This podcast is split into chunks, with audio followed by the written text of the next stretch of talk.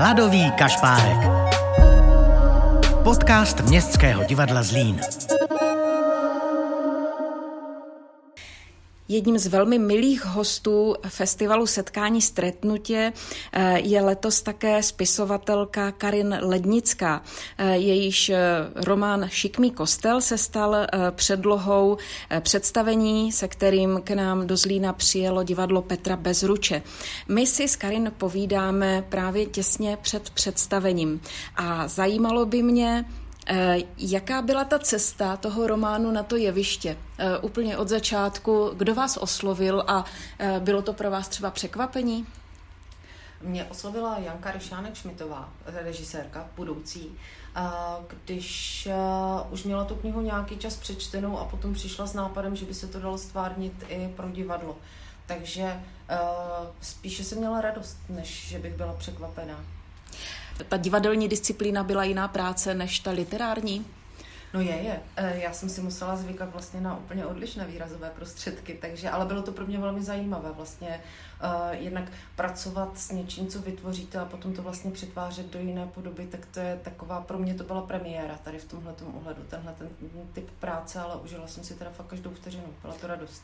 Premiéra byla poměrně přednedávnem. Jaký byl pocit literární autorky, když kolem ní na jevišti oživnou její postavy? Já už jsem to zažila dříve. Ono nejsilnější pocit byl na první čtené, kdy uh, jsem tam seděla v tom čele toho stolu a teď nás tam bylo spousta, protože v tom hraje celý soubor, že a já jsem říkala, oni začínají mluvit. A to byla první taková myšlenka, já jsem říkala, oni mluví, takže, což je asi úsměvné, ale uh, mně to přišlo asi tak za půl minuty tady tohleto, ale bylo to velmi zvláštní, jako potěšující samozřejmě, ale bylo to pro mě takové zvláštní slyšet najednou uh, živé lidi říkat věty, které jsem před několika lety napsala. Čím to, že um, u čtenářů rezonují taková regionální témata, jako je šikmý kostel? No já si myslím, že to může být uh, způsobeno dvěma důvody. Jednak to, že to téma celkově Karvinská uh, a, a těch různých návazných témat, uh, takže vlastně nikdy dříve nespracované. Já si myslím, že to je krásný obraz toho, že lidé se zajímají o to, v jakém uh, světě žijí. A myslím si, že spousta z těch věcí nejsou jenom regionální eh, témata, ale jsou věci, které jsou obecně platné. Já nevím, třeba nás, proměna společnosti, vztah Bohu, vztahy v rodině eh, a tady tyhle věci, to je nadregionální téma. Mm. Já si myslím, že aby to oslovilo třeba čtenáře, já nevím, v Českých Budějovicích nebo ve Zlíně, takže základem musí být eh, dobrý příběh. Eh, kdy se vlastně zrodil ten příběh šikmého kostela a věděla jste hned, že to bude prostě takový běh na dlouhou trať, eh, který prostě postihne 70 let vývoje nějaké oblasti? Ne, vůbec ne. Moje první inspirace uh, byla napsat povídku ze současnosti, která vlastně už pracuje jenom s tím, co tam potom strašlivém zmaru uplynulých dekád bylo, to znamená nic. A uh, když jsem začala sbírat materiál o tom, co tam bylo dříve, za čím smutní ti uh, hypotetičtí hrdinové té povídky, která nikdy nebyla napsána, hm. uh, tak jsem najednou přišla na to, že to je téma spíše na román a když jsem ten román začala psát, tak jsem zjistila, že se mi to do románu nevleze. Uh, takže vznikl námět na trilogii, ale už u trilogie opravdu zůstanu, protože to, když dovedu do roku 63, tak jsem vlastně v čase, kdy ze staré Karviny už zbývají jenom trosky a to město už vlastně přestává hmm. existovat. Kdo je ten hlavní záporák, že prostě zmizí z povrchu zemského celé jedno obrovské město? No kdyby jedno, ona zmizela i Stará Orlová a několik okolních vesnic.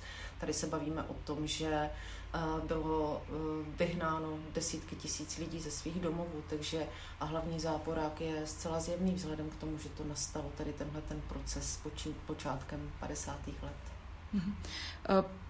Proto možná bude práce na tom třetím díle, nebo je ta práce na třetím díle třeba nejsložitější, nebo to tak není? Nebo bylo nejtěžší začít?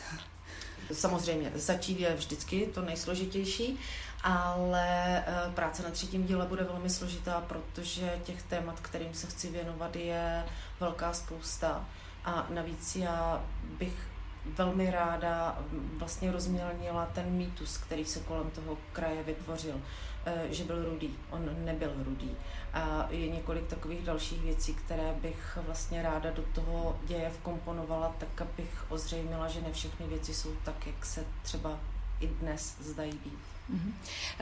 Víte, my tady u nás na jevišti uh, úplně pravidelně jako zpracováváme regionální témata. Měli jsme ságu o rodu Baťu, měli jsme tady, vlastně u nás byly poprvé dramatizovány žítkovské bohyně, uh, Kateřiny Tučkové. Mm, teď máme na repertoáru hru, která se jmenuje Trnky a hvězdy a je vlastně o sáze rodu Jelínků, slavných palírníků z Vizovici, jejíž konec byl taky takový jako velice neslavný. Čím si myslíte, že právě ty regionální témata jako vy v těch lidech jako rezonují? Je to nějaké hledání kořenů? Eh, já o tom neuvažuji z hlediska toho, jestli to bude nebo nebude atraktivní. Mně přijde, nebo pro mě bylo důležité, aby zaznělo to, co mi najednou přišlo důležité, aby zaznělo. Jestli to teď dává takhle smysl. To, že to v lidech rezonuje, já, to, to jsme vlastně mluvili před chviličkou, já si myslím, že opravdu to lidi zajímá a že regionální neznamená nezajímavý nebo okrajový. Eh, protože takhle to zkrátka není. Je spousta příběhů, které jsou nepopiratelně velké a už o nich neuvažujeme eh, v, v téhle rovině, jestli budou zajímavé, protože už byly přijaty. Já si myslím, že buď to lidi zajímá nebo ne a to, jestli je to regionální nebo ne, že to je vlastně druhořadé, protože eh, třeba Žítkov to je pár chalup, že, ve Stráni a jak to bylo zajímavé, to téma, takže tady jde spíše o to, s jakou péčí to autor zpracuje a následně jak to stvární divadlo. Uh-huh. A vy jste s péčí, která byla věnovaná šikmému kostelu u Bezručů, spokojená? Naprosto. Já jsem opravdu uh, nadšená, protože jednak tam samozřejmě do toho ještě vstupovaly taková rezidua covidu a tak dále, takže tam všechno, co se mohlo pokazit, tak se pokazilo v průběhu toho uh, přípravy toho představení. A fakt cedili krev bez ruči. Já jsem naprosto nadšená, jakým způsobem to stvárnili a to představení je podle mě velmi, velmi vydařené. Vy jste si vyzkoušela teda novou disciplínu. Lákají vás teďka nějaké jako zase jiné vyhlídky, než psát? Já chápu, že je před váma třetí díl Šikmého kostela, ale třeba tohle otevřelo ve vás něco, že byste si chtěla vyzkoušet eh, nějaký jiný styl práce, eh, práce já nevím, napsat třeba scénář televizní nebo filmový. A vůbec to je další otázka. Přijde mi Šikmý kostel hodně dobrý eh, námět právě na zpracování nějaké televizní nebo filmové. Uvažuje se o tom? Uvažuje se o tom, ale já bych eh, teda chtěla u té tvorby scénáře taky být a teď se potřebuji soustředit na dopsání třetího dílu Šikmého kostela. E, to opravdu chci dokončit tady tuhle tu práci a co bude potom, to vlastně neřeším. Je spousta věcí, do kterých se potom budu moci pustit a jestli bude trvat stále zájem filmového producenta, se kterým jsme o tom předběžně mluvili, tak se velmi ráda budu na tady tomhle podílet. A potom je celá řada dalších věcí. Já mám třeba asi 15 let rozepsané divadelní představení pro děti, ke kterému bych se taky velmi ráda vrátila. Ale neznám kouzlo, jak udělat se 24 hodinového dne nějaký delší. To by mě taky zajímalo, protože eh, spisovatele mají různé tvůrčí přístupy k práci. Eh, já vím, že Arthur Haley pracoval od do, měl přesně den rozfázovaný, věděl, že musí napsat tolik a tolik normostran. Vy jste taky takový jako disciplinovaný, racionální a organizovaný typ, anebo píšete ve vlnách, v návalu inspirace? Ne, ani jedno. Já teda uh, rozumím uh, té potřebě toho řádu. Já teda na sebe umím být eh, velmi přísná, ale zároveň v tom nesmí být eh, to, že mám čas od do, protože já to potom podvědomě vnímám, jako že tohle je ten limit, do kterého to musím napsat a to mě začne zasekávat, takže mě to spíše blokuje. Takže já píšu, dokud nemám napsáno to, co jsem si pro ten den řekla, že bych chtěla napsat, tu scénu. Já píšu po scénách, ne mm-hmm. na hodiny. Mm-hmm. A někdy, když je velmi dobrý den, tak mi to třeba zabere pět hodin a někdy uh, mi to zabere mnohem více hodin. Kdybychom to měli procentuálně rozdělit, protože vy vlastně v podstatě píšete opravdu s využitím stávajících archivů, kolik času strávíte právě v archivech, rešeržemi dobových materiálů a kolik psaní na procenta, kdybyste to měla rozseknout třeba? To já neumím říct. Hmm. Právě mě se na to, nejste první, kdo se mě na to ptá a já bohužel na to neumím odpovědět, protože ono to není oddělené. Jo, já někdy třeba, když píšu, tak přijdu na něco a musím si to jít zase do toho archivu dohledat.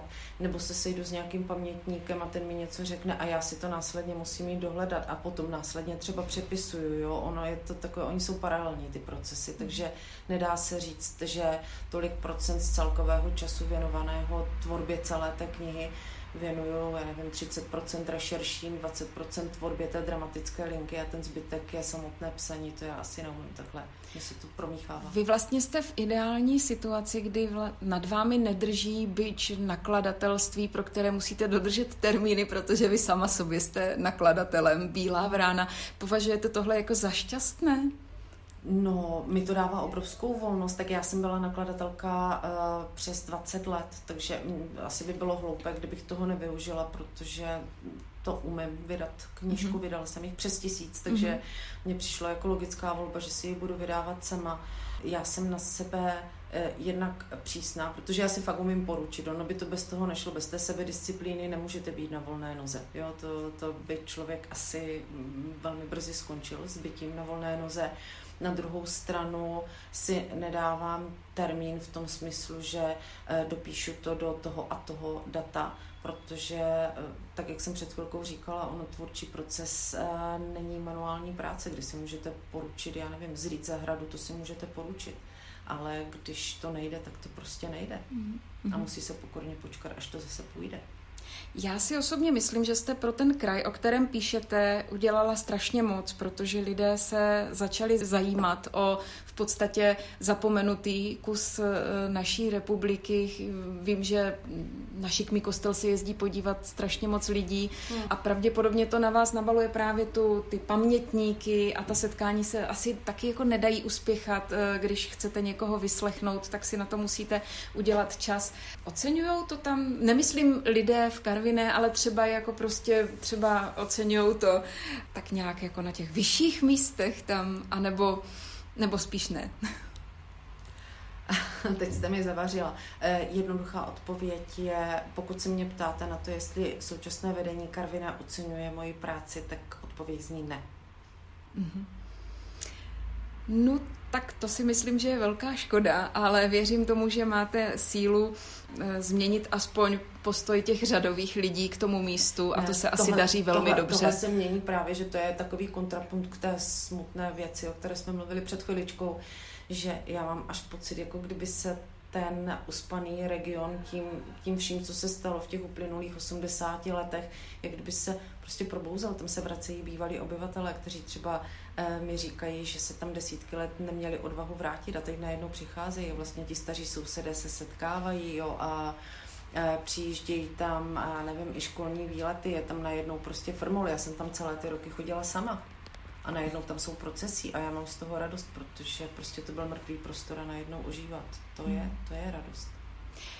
Když se dnes půjdou podívat zlíňáci na šikmý kostel a mnozí z nich poučení, protože třeba knížku četli a pak si k vám budou chtít udělat eh, výlet, tak eh, které místo vy máte z té knížky třeba nejraději, protože vím, že tam často chodíte, chodíte tam, jak jste říkala, na besedě nasávat tu atmosféru. Které místo vy tam máte ráda? Je jich víc. Tohle, tohle takhle neumím říct, ono to město bylo opravdu velikánské. A já nikdy neumím dost dobře odpovídat na otázky, které mají tu předponu nej. jo, pro mě je to obtížné. Samozřejmě mám ráda kostel, protože on je takový chuděrka, vychýlená, šikmá, malinká, bílá, dojemná, až v té krajině, jak tam je prostě uprostřed ničeho. Takže ten mám velmi ráda, ale je tam, já nevím, zhruba 10 míst, které mám ráda úplně stejně jako zbytky Rajkovy kolonie, tam to úplně miluju. A, a takhle bych mohla pokračovat. Solecký park, bývalý záměcký park, kde stával zámek, který je taky od 50. let zbořen, tak tam je to opravdu velmi tajemné místo. Ten seznam měl více položek.